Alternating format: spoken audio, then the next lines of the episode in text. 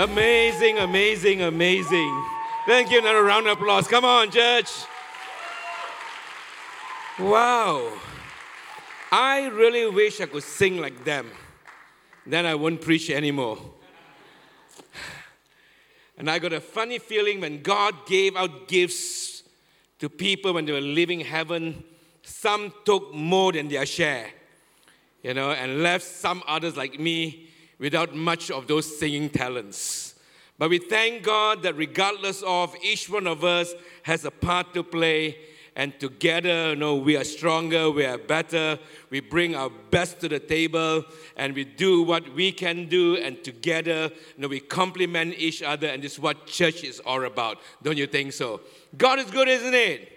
Amen. Amen. Welcome to Invite Sunday. We had a great service this morning. A number of them responded to God, gave their lives to Jesus, and this morning I also know that a number of you are back here again after being with us for the first time in our Christmas musical Hope, and you're back. So, welcome back to Agape, and this is what uh, church is like every Sunday, okay?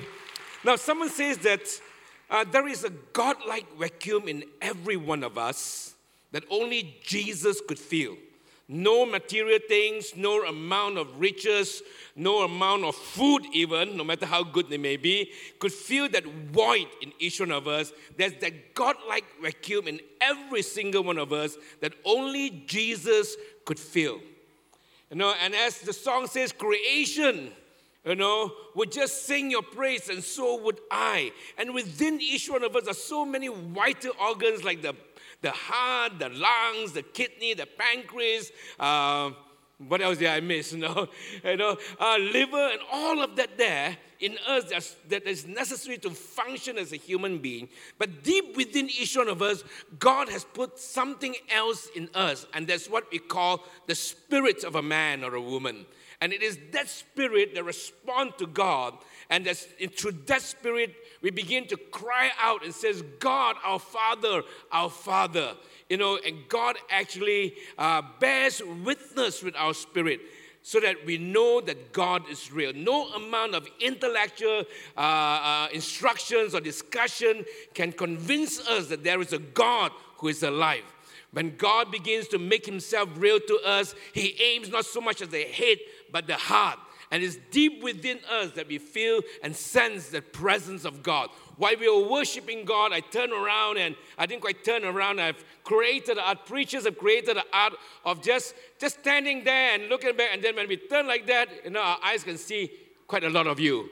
And I caught some of you crying and sobbing. That's God. God is real and He's mighty. And this morning, I'll talk to you about the great Almighty God who is a God of miracles. The team, as you have recognized this morning, if you have been tracking along, the songs that we sung. In fact, Larissa uh, started the worship service by telling us that it is praise that brings down the blessings of God. It was praise that God brought down through praise that God brought, the, brought down the walls of Jericho, opened prison doors, and no, it's through our praise that God will bring down the walls of divide and God's going to do something very powerful. But yet, this miraculous, miracle working God is a down to earth God. He's not way up out there, but it's a God who has come near and come down. And this morning, I'll bring you a message that will tell us three things about this great and mighty God. And my passage is from John chapter 2, verse 1 onwards, and I'll read. It says here, I'm going to read from the New Living Translation, John chapter 2, verse 1 to 11. I believe it's on the screen, and so you will track along. And the Bible says the next day, there was a wedding celebration in the village of Cana in Galilee. Jesus' mother was there, and Jesus and his disciples were also invited to the celebration. The wine supply ran out during the festivities, so Jesus' mother told him, they have no more wine. Dear woman, that's not our problem, Jesus replied. My time has not yet come. But his mother told the servants, Do whatever he tells you. So, standing nearby were six stone water jars used for Jewish ceremonial washing. Each one could hold some 20 or 30 gallons. And if you take the middle road, if each one were to hold 25 gallons, you know, six water jars will probably hold 150 gallons of water. Fill the water jars with water, just told the servants. And the jars were filled right to the brim, and he said, Now dip some out, dip some out and take it to the master of ceremonies. So servants followed his instruction. When the master of ceremonies tasted the water that was now wine, not knowing where it had come from, though the servants, of course, knew, he called the bridegroom over. Hey, a host always serves the best wine first. He brings out the less expensive wine later when they have too much to drink. But you have kept the best until now, you have saved the best for last. Now, this miraculous sign at Cana in Galilee was the first time Jesus revealed his glory, and the disciples, the Bible says, because of that, believe or put their trust and faith in him. Three things about this miracle working God.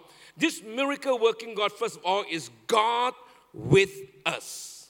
God with us. There was a wedding, the Bible says, a couple you know, who fell in love and was madly in love decided to tie the knot and decided to live life together forever as husband and wife. And so they sent out invitations. And invitation cards were sent out, invites were made and extended, and people started attending the wedding. And as the celebrations went on, the Bible says something happened. Now, one of the hardest things to do when you are getting married, how many of you have been married before? For me, twice. Okay, now one at a time, okay? I'm remarried because my late wife passed. How many of you have been married before? Come on. Oh, are still married? Okay. Uh, how many of you not married, but you want to get married? Come on. May God bless you. Some of you didn't raise your hand, you missed the boat already. So it's good to raise your hand, all right? Now, one of the most challenging thing to do when you get married is what? What? What? Apart from the wedding gown, invitation cards. Who to invite and who you want to invite, but you just can't invite because you just got limited spaces. That's the hardest thing to do, isn't it? Huh? And in life, I've seen the good, the bad, and the ugly. Some people get uh, invitation card. Ayo, no lah, summon again. Must give ang pao. You know, I say, oh no, this month already I got three, now four. Now, some, when they get an invitation card, they're not happy. Some, when they don't get invited, they're also not happy. Huh, why didn't invite me? Ah? I thought I'm close to him. Some, when they don't get invited, they are very happy. I'm not invited. All right? But Jesus' mother was invited. So was Jesus and disciples. And guess what? They accepted the invitation. I've got a brother in law. I've had a brother in law by the name of Godwin Tan. Uh, he's no longer here today, gone up to be in heaven. But when we were all much younger, he used to work as a car electrician, okay, wireman. And he got a lot of clients. And every so often, he would get invites to wedding uh, uh, dinners from his clients. Some he's not that close, but you know, they just felt that he has done a good job, so they invited him. And he cannot, of course, attend every single one of all those uh, wedding dinners. And so, very often, because I like to eat and I still like to eat, it shows, okay? And uh, he will ask me to attend a wedding dinner on his behalf. He says, here's the ang pao, here's the address, here's the time, the place. Just go on my behalf, and since like to eat, just enjoy yourself. And so I've been to a lot of those dinners without knowing who the bridegroom and the bride and the couples are.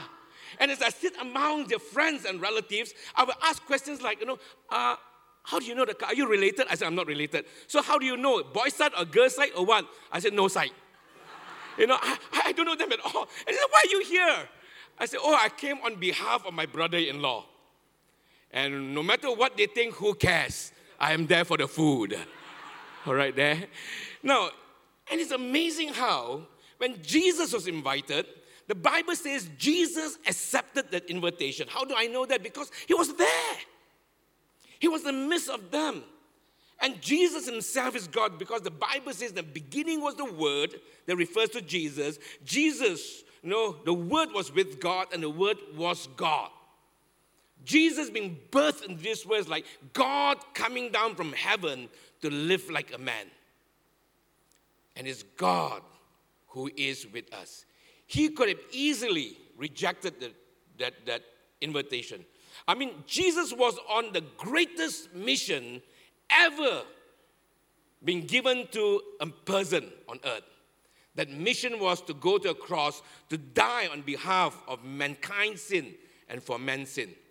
You know, and he was on the greatest mission, busy as he was, yet he took time to be with people. In fact, the first miracle that Jesus performed was in the context of a community. In the context of community, with people. God is a God who is with his people. One of the names given to Jesus is that name Emmanuel, simply meaning God with us. Not God who is remote, way up, out there on his high horse, but God who has come down and God who has come, who has come near. This God is with his people, always with his people. I shall be their God, and they shall be my people. The Bible says the word became flesh. God taking form in the form, taking the form of a human being, birthed into this world, and he tabernacled, he lived amongst people. No, he's always a God for his people. In fact, the greatest ministry, most of Jesus' time in his ministerial time on earth was not did not take place in the confines of a temple or a building. It took place in the marketplace, in the streets, by the seashore where the people were. That's the kind of God we have. A God, you know, who is with us. And so, friends, regardless of the situations, regardless of the challenges, regardless of what you're going through in life, we want you to know that God is with you. He has never forsaken us.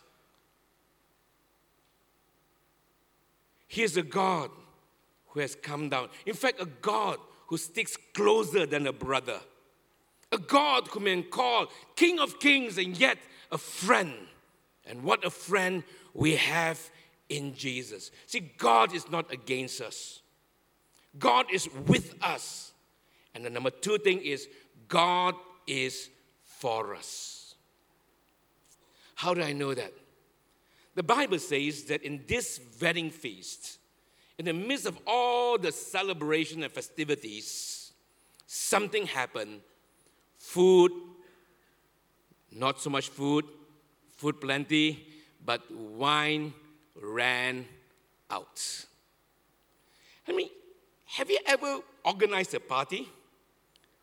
All right, we do. Recently, we have New Year's Eve celebration Chap Goh Mei is coming.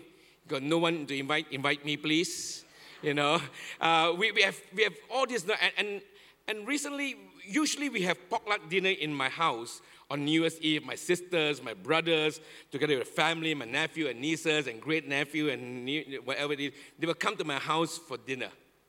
And this year, usually we have potluck dinner, but this year uh, we decided to cater, but caterers were were, were, were not available because Chinese New Year's Eve, you know, and so we managed to, so it fell upon me, so I just said to my sisters, you know, just come and have dinner in my house.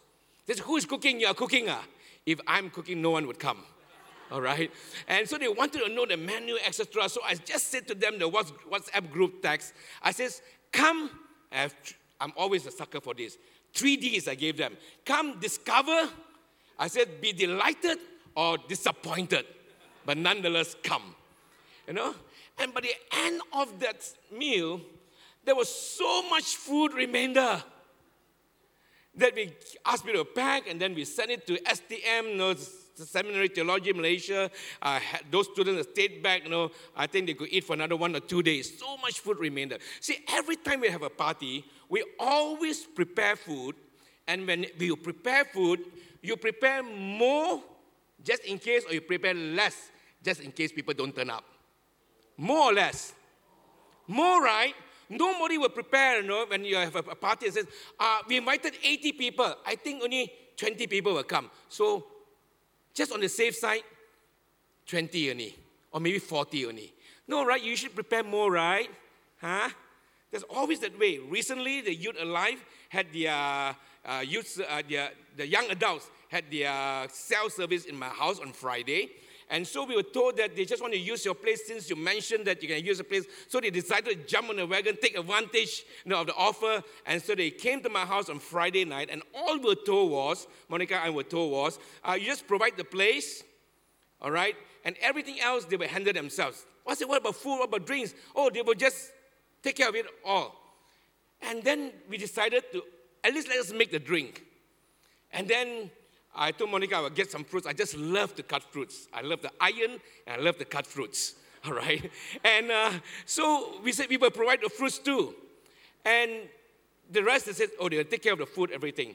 So when they came, you know, uh, some 30 odd people in my house, the small little hall there, I said I must do some renovation now, you know. And uh, as they were having their icebreaker and singing songs, I decided to go and take a peek at the food that was brought two packets, one fried rice, and one packet of fried noodles. And I thank God for Monica because she says, let's order, even though we said you never do anything in terms of food, she actually ordered some chicken and some vegetables, you know, from a caterer, and everything was there. And when I took a peek at the amount of, of, of, of noodles and, and, and, and fried rice, I said, Monica, I think we need to boil rice. you know. And so she boiled rice. And so as they were worshiping, Monica and I were having a discussion to go and buy roti canai or not. You know, because we said these are all young people. And, and as we were talking, as we were talking, finally I said, I think Monica, she wanted to go. I said, no, I think better not because we have learned from experience that so many parties we have had, there are always more than enough food. So I said, let's, let's hold our horses. Not enough, not enough, like, too bad you know, but I think it should be enough. And there was just enough food a little bit remainder. You see, when you host a party, you will always have more food, more in case, you know. But in this case, wine ran out. And it could be an embarrassment to the couple, to those hosting that party. And so Jesus' mother comes to Jesus and says, Hey, son, the wine has run out. And Jesus' response was, Dear woman, what has that to do with us? This is not our problem. We are just guests, remember? We are not the host. And when Jesus' mother turned to Jesus and says, Woman, what has that to do with me? Now, it just wasn't rude. I'll tell you why later. I hope I remember to tell you why later. But I just said that, no, my time has not yet come.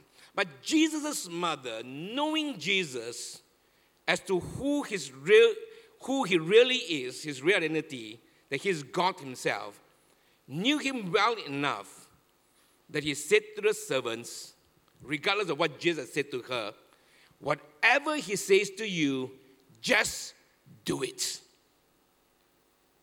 And so, nearby, the Bible says, were six water stone jars, stone jars containing water, that were empty.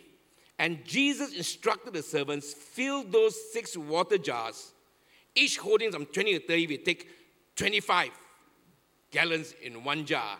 150 gallons. They poured 150 gallons into the six jars and fill it up. And then Jesus said, draw out some and send it, you know, to the master of ceremony.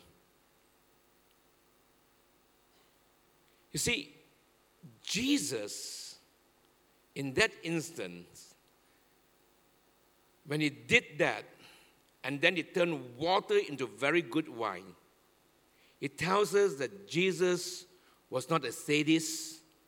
Jesus was not a killjoy kind of a person. If he were, his response would be different. If his mother would come to him and says, Jesus, the wine has run out, Jesus' response, if he were a killjoy and a sadist, he would say, Good on them. They shouldn't even be drinking in the first place. I mean, can you believe that? See, wine is it is a symbol of celebration. And Jesus did not say that.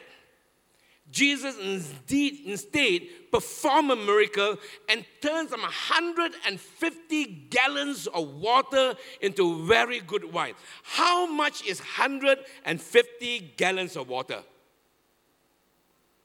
Hmm. Hey. Wow. A wine bottle here. 750 ml. Let's say this is one liter, one gallon US measurement. How many liters? About four liters, all right, to a gallon. So 150 gallons. If this is one liter bottle, how many bottles? Huh? 600 bottles of wine. Oh, Cynthia will say, Hallelujah. 600 bottles of wine. Can you believe that? That's the kind of God we have. Extravagant, you know, generous to the very end. And then, you know, as they took out and served that wine to the master of ceremony, he tasted it. He says, Wow. You see, party has started for some time now. No matter how much wine they prepared, they always prepared more, as our assumption would be, yet wine ran out.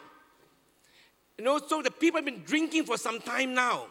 And when the master of ceremony tasted the wine, he was astounded. He was, he was blown away because he says, Wow, this is very good wine. I'm amazed. Usually, people will bring the good wine out first because when you start drinking, your senses are not dull. You kind of know what is good and bad.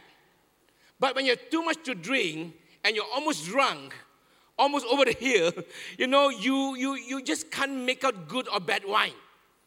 But it says you have kept the best for last. And that's the kind of God we have a God who provides and provides generously, and a God who turns the ordinary into extraordinary. Amen. Friends, by the way, this is just grape juice. Now, some of you who made a judgment call on your pastor for bringing an actual wine bottle into the sanctuary, you need to repent now. You know?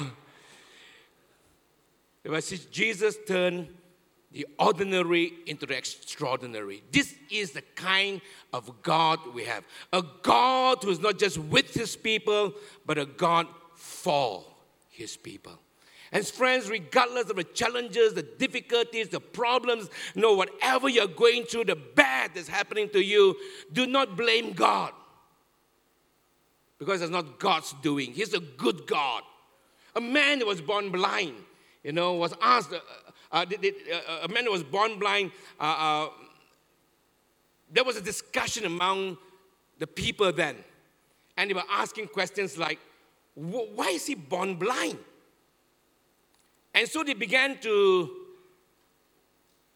theorize and said, uh, one group said, I think he must have sinned against God, and that's why he's born blind.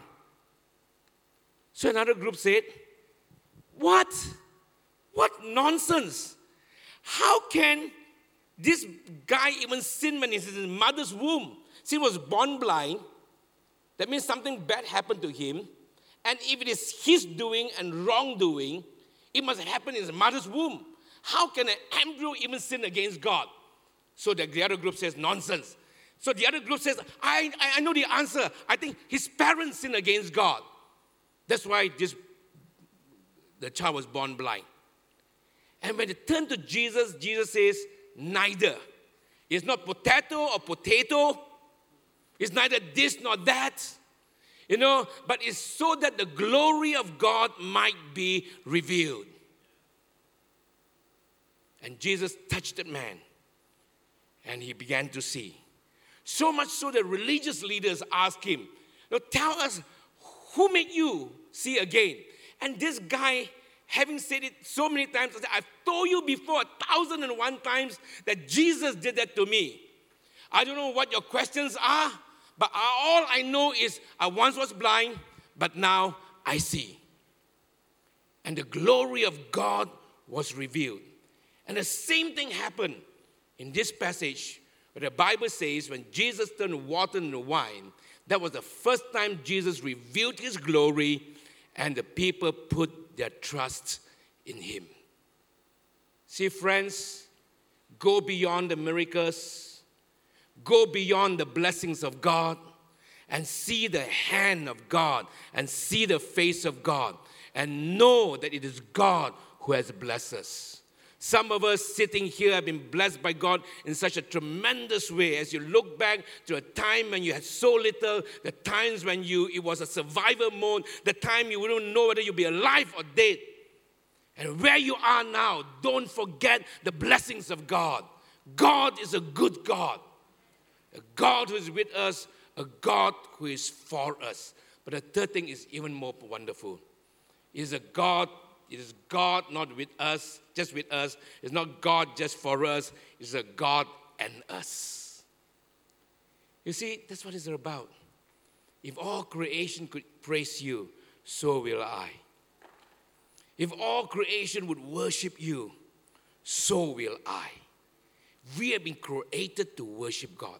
From a time God created man, He said it, it is very good as in comparison, in contrast to all the other five days he created, everything that happened, he said it was good, it was good, it was good, it was good, it was good. But on the sixth day, when he created man, the crown of his creation, he said it was very good.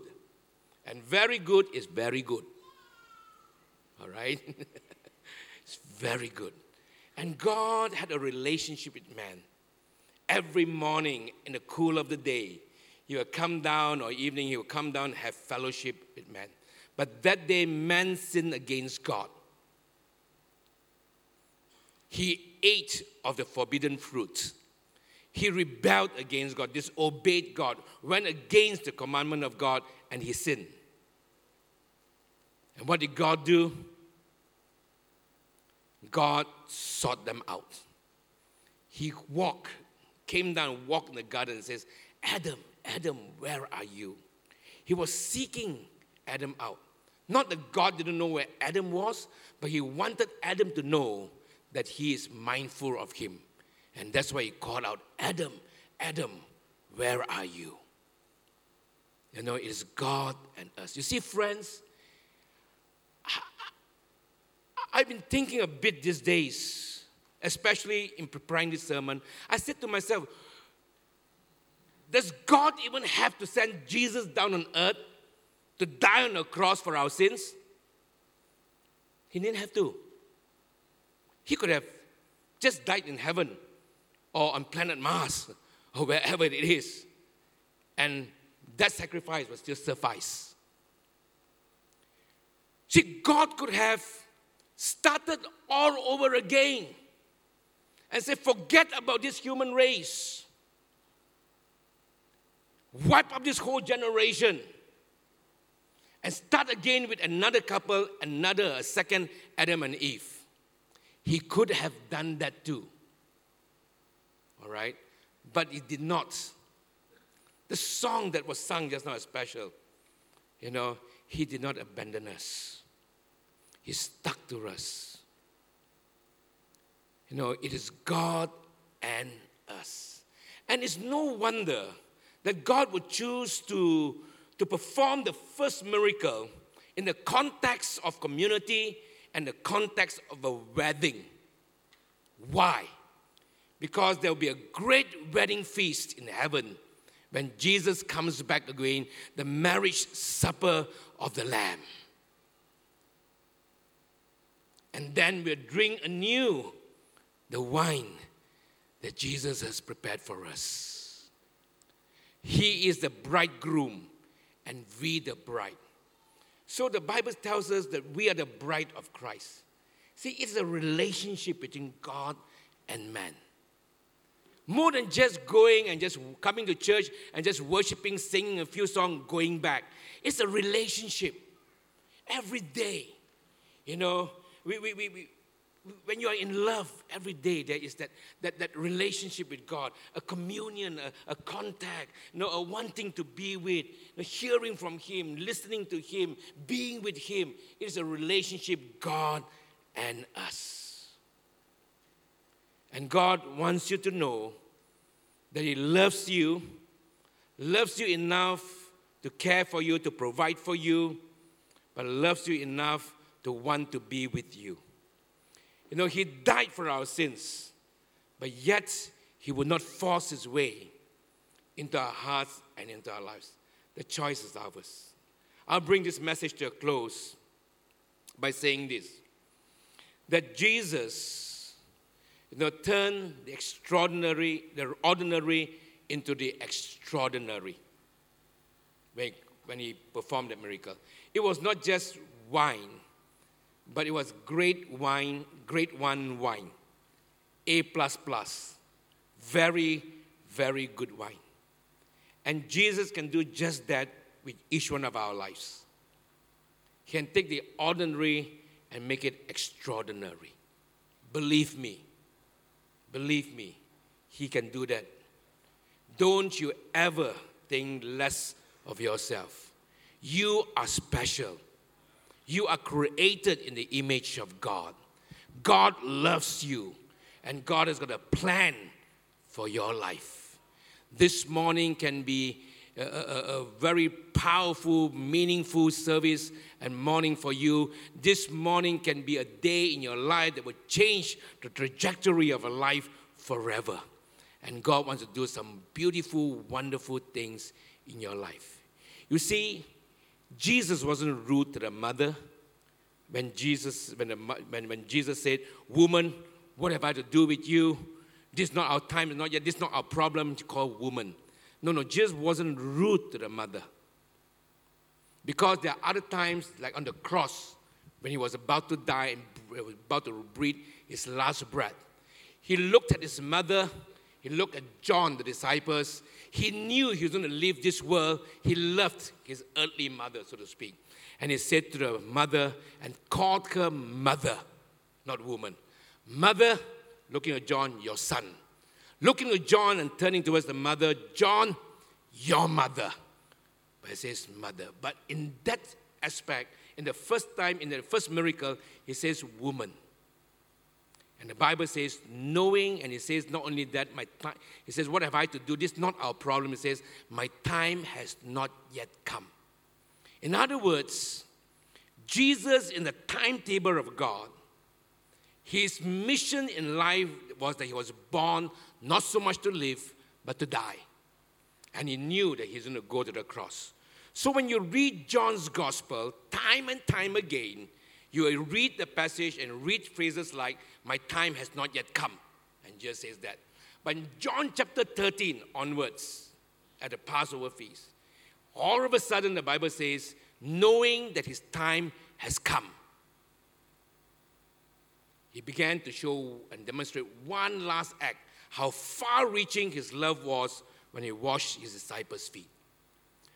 So when he said to the, to the mother, My time has not yet come, woman, you know, it wasn't disrespectful, but it was in the context of God's overall plan, you know, for him to go to the cross.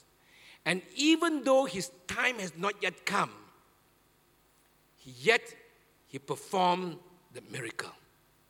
See, God is not a reluctant God who does not want to bless us. Worship him, please come back. He is a God who's more than able, more than willing. The question is are we willing to take just one step towards this God who loves us so much? Stand with me, won't you?